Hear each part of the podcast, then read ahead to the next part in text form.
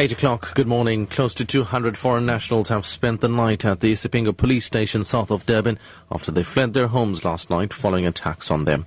The eThekwini Municipality Provincial Community Safety and Liaison and other stakeholders worked until late last night in an effort to resolve the ongoing conflict between the foreign nationals and local residents of areas south of the city. eThekwini Mayor James Nxumalo says they will resume this morning to try and find alternative accommodation for foreigners who have fled their areas in fear of further attacks. Dumisani Shange reports. Police at Isipingo police station are finding it difficult to do their work as the premises are full of foreign nationals who have sought refuge there in fear of further attacks. The attacks were allegedly sparked by the appointment of foreign nationals at a local shopping complex to take place of locals who have gone on strike.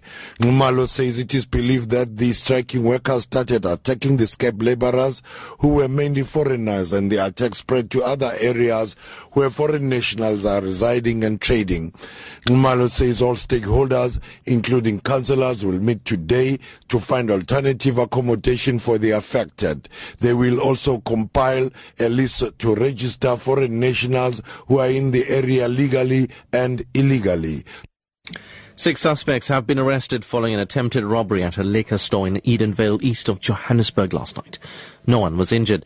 The suspects will appear in court soon. Police spokesperson Katleho Mochale it is alleged that the first suspect stormed the liquor outlet and the alarm was activated and the members of the flying squad and the Edenvale police are responded. Six suspects were arrested in the incident and they will be charged with possession of unlicensed firearms and ammunition as well as an attempted robbery.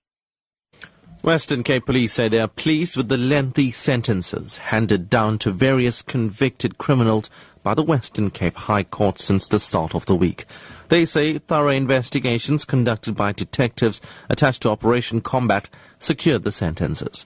Lyndon Khan reports. Yesterday, Western Cape High Court Judge President John Hlophe sentenced 11 members of the Junior Cisco Yakkies gang for the murder of Kanele Mabona in a juvenile detention facility at Worcester Prison in the Boland in 2013. The men were given a collective effective direct imprisonment of 222 years.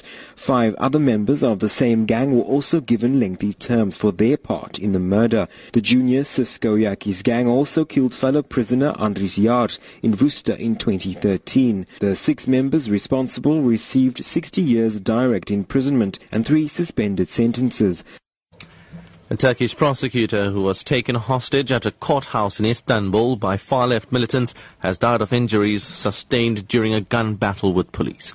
The prosecutor had led an inquiry into the death of a teenager during anti-government protests two years ago.